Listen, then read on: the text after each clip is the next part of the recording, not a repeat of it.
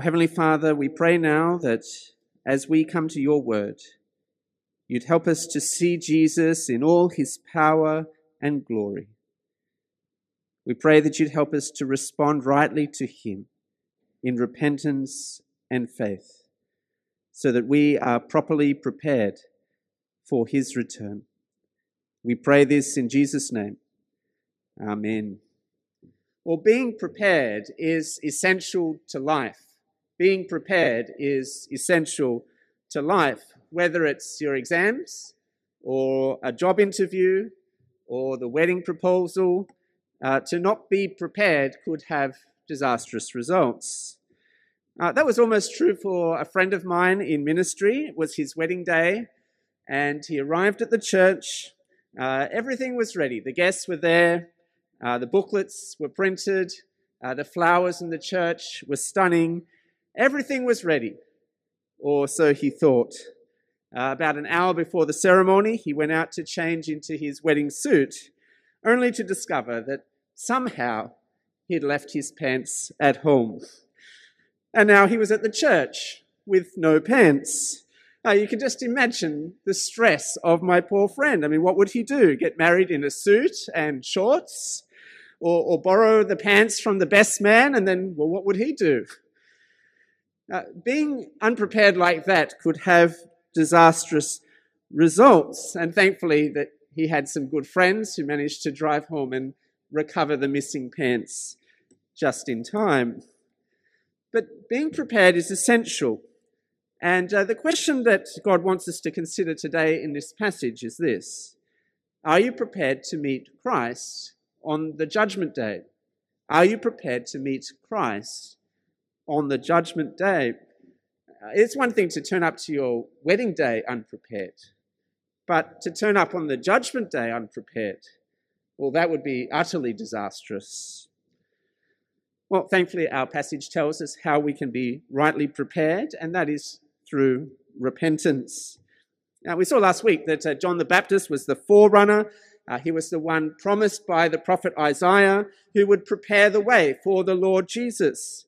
And we saw that John was preparing the way uh, by proclaiming a baptism of repentance. We saw that in verse 3. He went into all the region around the Jordan, proclaiming a baptism of repentance for the forgiveness of sins. Now, a repentance is uh, means a U-turn. Uh, it's when you realize that you've been going the wrong way, you stop, you turn around, and you come back the right way. I realize Malaysians are quite good at U turns when they're driving. But yeah, that's what repentance is a U turn, a real change in mind that leads to a real change of action. And John's baptism was a baptism of repentance for the forgiveness of sins. So repentance is not something that we, we do to earn our salvation. Uh, we'll see in a moment it's God who enables repentance by his Holy Spirit. But there's no doubt here there's no forgiveness without repentance. It was a baptism of repentance for the forgiveness of sins. Now, of course, in Malaysia, I guess repentance is maybe not the most popular idea. Our first instinct is to hide our mistakes, uh, to sweep them under the carpet. We don't generally like to admit our failures or talk about repentance. Uh, and it's no surprise then that the message of repentance is often missing from many churches. We may be told that God loves us, uh, that He wants to save us and bless us, and so on, but we'll almost never be told of the reality of God's judgment or the necessity of repentance. And so we need to listen quite carefully to God's word this morning, because we see here that without real repentance, there is no forgiveness.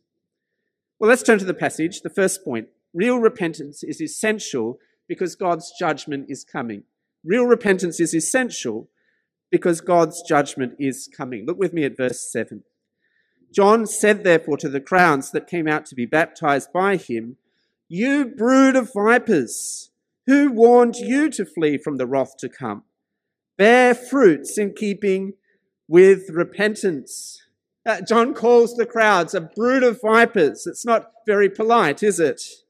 But it's certainly meant to be a wake up call for the crowds. A viper is a deadly snake.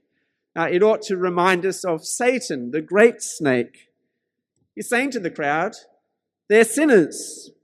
They followed the path of Satan. They're headed for judgment.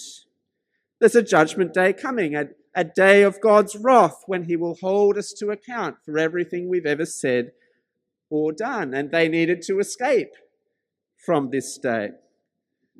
But really, the warning John is giving them here is simply coming to him for baptism without experiencing the reality of repentance, which baptism symbolizes, well, that's absolutely useless. To escape from the wrath to come, they need to bear fruits in keeping with repentance. Now, it seems here that some of the Jews were thinking, oh, we'll, we'll be fine. It's Verse 8, we have Abraham as our father. They're thinking, look, we're, we're Jews, we're, we're sons of the promise. God's judgment will never come upon us. Our, our status, our ancestry, our religion, well, that will all protect us. We don't need to repent like all those other bad people there. But they were wrong. And verse 8, John says, Do not begin to say to yourselves, We have Abraham as our father, for I tell you, God is able from these stones to raise up children for Abraham. Even now, the axe is laid to the root of the trees. Every tree, therefore, that does not bear good fruit is cut down and thrown into the fire. John wakes them up to reality. If you have not re- repented, you're not a child of Abraham. You're not one of God's people. Because if you'd understood what, what baptism is about, well, you would have repented. You would have turned away from your old life of sin and begun to live under the rule of God. Now, I think we too mustn't be sent, uh, lulled into a false sense of security like that. Think to ourselves, oh, I was baptized as a child. I'm from a Christian family. I attend church regularly, I'm confirmed by the bishop. I participate in the Lord's Supper. I serve in this ministry or that. I'm a leader. Now, those are all good and important things to do but they don't make you a Christian. And they won't save you from the judgment day. What makes you a Christian is real and personal repentance. See, our, our religious ancestry and heritage are irrelevant when it comes to salvation. There's no point in being baptized and confirmed but not living a, a, changed life. There's, there's no point coming to a church that's 200 years old if your heart has not been changed. There's no benefit in belonging to a Christian family if you've failed to respond personally to God's call. There's no advantage in serving in a ministry or having a position of leadership if you have not submitted personally to Christ as the Lord of your life. Without real repentance accompanying all those things, they're useless, they're worthless. Now, there are lots of people who attend churches regularly, maybe even for years, but have never personally made the decision to repent and say, Jesus, you are Lord of my life. I'm going to submit to your rule over my life. I'm going to do what you want, not what I want. They may be coming regularly and doing church stuff, but they're not really living for Jesus. Their priorities are elsewhere. They're not actively obeying the word of God. Their hearts are not changed. It's a ritual, it's a hobby, but it's not Jesus I'm living for. I wonder, is that, is that you this morning? Does that describe your life? Christian on the side. If it is you, you're in grave danger. John says the axe is at the root of the trees. And unless you change, unless you repent, judgment is coming. One day God will cut you down, toss you into the fires of eternal judgment. You see, real repentance is essential because God's judgment is coming. Well, secondly, we see that real repentance produces radical and practical fruit. Real repentance produces radical and practical fruit. John says in verse 8, bear fruits in keeping with repentance. Verse 9 Every tree that does not bear good fruits is cut down and thrown into the fire. In other words, your life will prove whether your repentance is genuine or not. You can claim to be a Christian, but your Christianity is only real if it results in a radically transformed life. You can't claim to be a Christian and yet still have sins in your life that you're not willing to repent of, or, or have worldly priorities that you're not willing to change, or flaws in your character and thinking that you're not willing to reform. If your repentance is real, it will show in your actions. Real repentance produces radical and practical fruit. Uh, and in verses 10 to 14, John outlines the practical meaning of repentance in terms of loving our neighbor. Look at verse 10 with me. The crowds asked him, What then shall we do? And he answered them, Whoever has two tunics is to share with him who has none. Whoever has food is to do likewise. Tax collectors also came to be baptized and said to him, Teacher, what shall we do? And he said to them, Collect no more than you are authorized to do. Soldiers also asked him, And what shall we do? And he said to them, Do not extort money from anyone by threats or by false accusation, and be content with your wages. See, firstly, for the crowds, repentance meant, uh, was meant to impact their wardrobes and their dinner tables. They, they were to be generous to the needy, not selfish. They were to share their food and their clothes.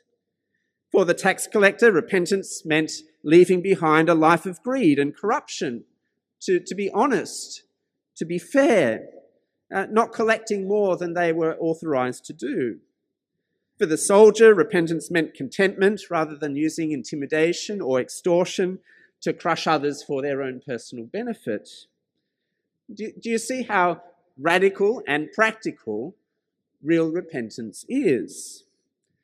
So I wonder if we can take these examples to do a bit of a QC check on our own lives this morning. Start with generosity. Are you a generous person? What do you, who do you give your money to? How often? Do you donate to charity?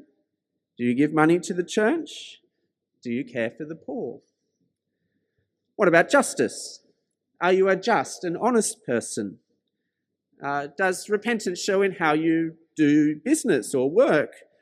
Do you along, go along with the company producing fake sales reports or false accounts? Are you happy to deceive your clients or lie about your tax? What about extortion? How do you treat those that you have power over? How do you treat your maid or the foreign workers in your company? Do you give bribes? Do you accept bribes? What about contentment? Are you content with what you have? Or are you always wanting more? Are you able to forego things? Or do you do whatever it takes to get what you want, even if you need to trample others or do illegal things to get it? Now, we could add to that list for every part of life, couldn't we? I could ask, as a mother, how do you treat your children? As a driver, are you patient and loving or selfish and speedy? As a lawyer, do you tell the truth or twist the truth? As an engineer, do you do honest work or cut corners? And so on. It doesn't matter which area of life. Repentance should lead to radical and practical fruit. Someone should be able to look at our life and just see that we're a Christian because they can see the fruits of repentance in our lives. And so God is warning us this morning a phony faith won't get us into the kingdom of God. If our life is not being radically and practically transformed by the gospel, well, that may indicate that we're not actually Christian at all. We still need to repent before God's wrath comes. So real repentance is essential because God's wrath is God's judgment is coming. Real repentance produces radical and practical fruit. And the third point this morning real repentance is enabled by God's Spirit. Real repentance is enabled by God's Spirit. Uh, in verses 15 to 17, we learn that Jesus is bringing a baptism that is greater than John's, the baptism of the Holy Spirit. Uh, look at verse 15. As the people were in expectation and all were questioning in their hearts concerning John whether he might be the Christ, John answered them all, saying, I baptize you with water, but he who is mightier than I is coming, the strap of whose sandals I am not worthy to untie. He will baptize you with the Holy Spirit and fire. Now, untying someone's sandals in those days was considered so low, it was a task that was only reserved for slaves. But John, this great prophet, recognizes how much greater Jesus is than him. He's not even worthy to untie his sandals like a slave. The one he's preparing the way for is the divine Lord of all, who's come to save and rule his people. And so also John recognizes that Jesus then offers a, a, baptism that's far greater than his. He says, verse 16, I baptize you with water, but he will baptize you with the Holy Spirit and fire. So you see in the Bible, there are actually two types of baptism there's water baptism and there is spirit baptism. Now, John baptized with water, and, and, water baptism is an outward and visible symbol of repentance for forgiveness. So as you go under the water, your, your old life of sin is over. You come out of the water to live a new life for the Lord Jesus, as if you were buried and then you came back to life. And the water itself, it symbolizes washing or cleansing, right? The forgiveness of your sins. But of course, water itself can't really cleanse the heart or bring forgiveness. It's, it's just water after all. It's just a symbol. Uh, it's like a, a wedding ring. Right? A, a wedding ring is an, is an outward and visible sign that you are married. But simply putting on a wedding ring doesn't mean that you're married, does it? I mean, you need to have a spouse who, who gave you the rings with whom you made the covenant promises of marriage. So, water baptism is an outward and visible sign of repentance and forgiveness. Uh, but it points forward to the, to the real and the greater baptism that Jesus would bring the baptism of the Holy Spirit. See, in the Old Testament, God had promised in places like Ezekiel 36 a time when he was going to pour out his Holy Spirit to cleanse the hearts of his people and enable them to walk in his ways. And that's the, the baptism of the Spirit that Jesus brought when he died and he rose and he ascended and then at Pentecost poured out his Spirit on his people. So as we turn to Jesus in repentance, we're baptized with the Holy Spirit. He comes to indwell us. He changes our hearts from within so that we can repent. We can turn from that old life and now live a new life for Jesus as King. Another way of saying that is that, that real repentance is enabled by God's Spirit. Right? It, it requires God's Spirit to actually change our hearts from within. And that's very good news for us, isn't it? Because you may think to yourself, Look, I could never change. I could never turn from that sin or those sins. I could never stop being, an ang- being angry or proud or selfish, or I can't become honest and just and generous like, like that, like that list we just read. But by God's Spirit, we can be. We can be forgiven, we can be cleansed, we can repent, we can see real change in our life. But notice verse 16 says that Jesus wouldn't just baptize with the Holy Spirit. It also says he will baptize you with the Holy Spirit and fire. Now, what does it mean to be baptized with fire? Well, Jesus doesn't mean here, look, being on fire for God, being passionate and zealous or something like that. Uh, Jesus is not talking about the Holy Spirit coming down like flames of fire at Pentecost. Jesus is again here talking about judgment, we see that in the following verse. Look at verse 17.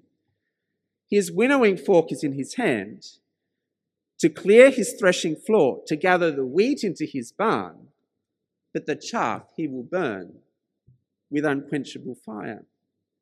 So, with his winnowing fork, the gospel, the Lord Jesus is going to divide all people into two groups. That the chaff who reject him and are tossed into the unquenchable fire of hell, and the we who repent and are gathered into his eternal kingdom. Do you see? Either we're baptized by the Holy Spirit as we turn to Christ in repentance, or we'll be baptized with fire as we reject his rule and are punished.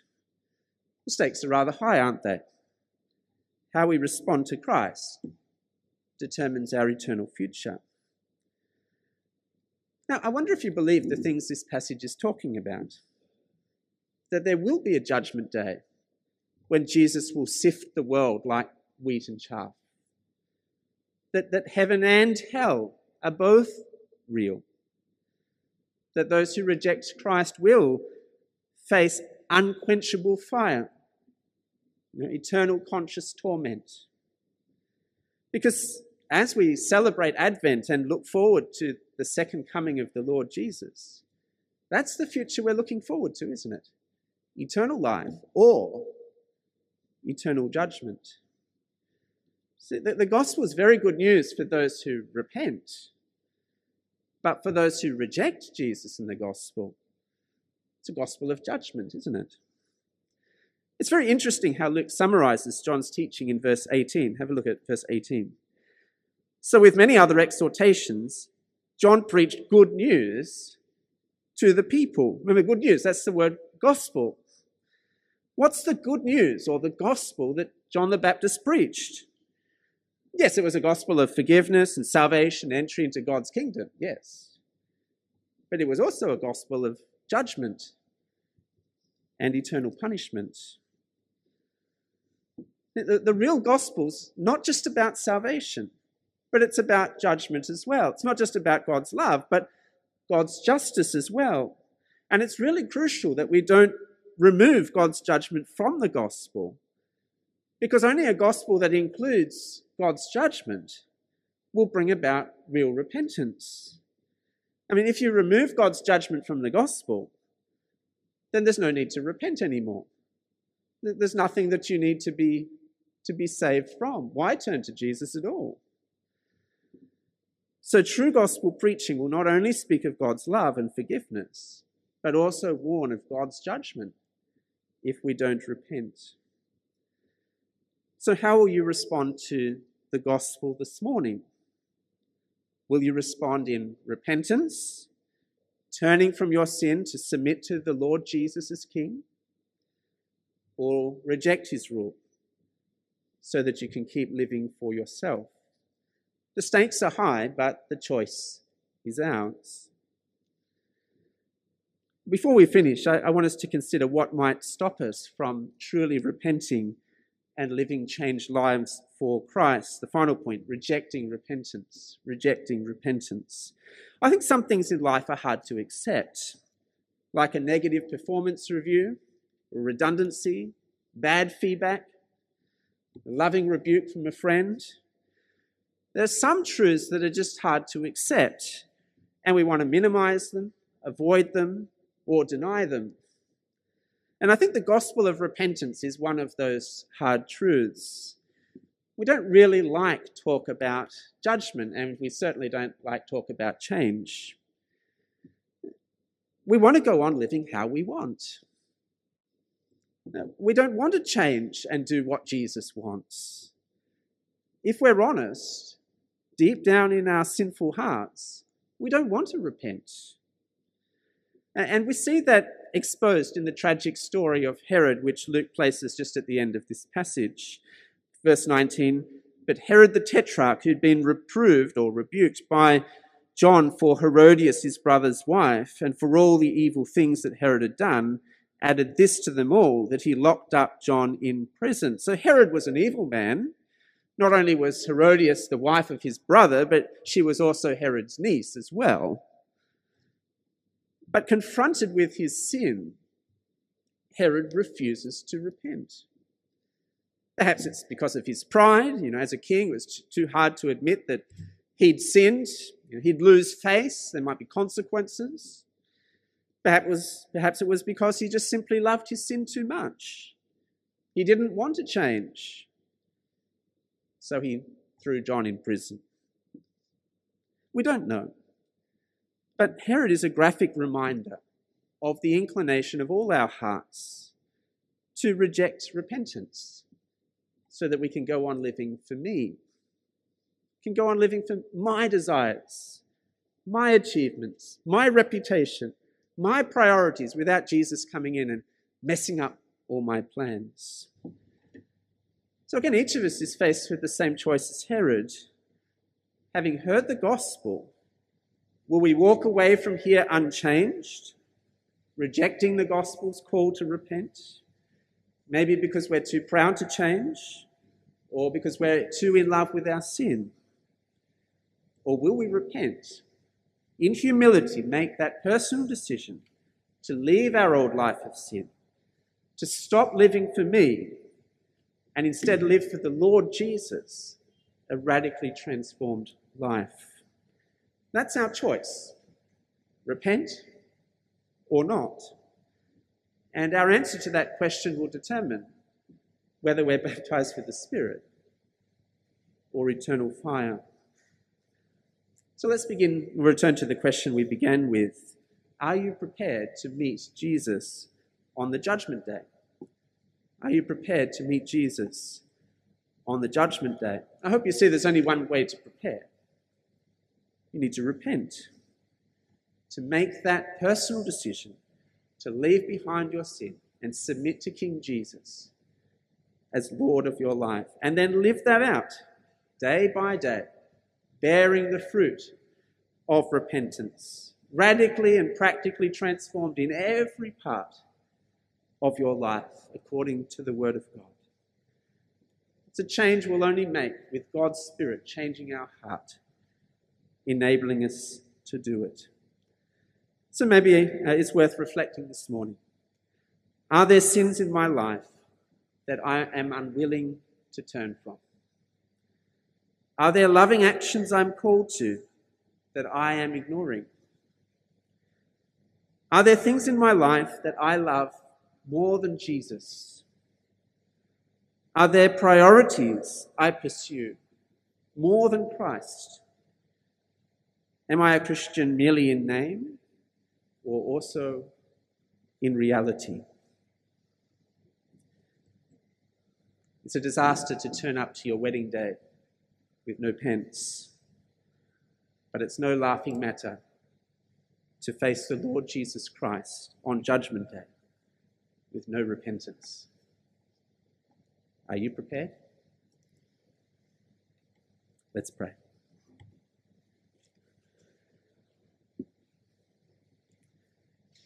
Our Heavenly Father, we want to thank you for the reminder this morning that the Lord Jesus is our King and Judge.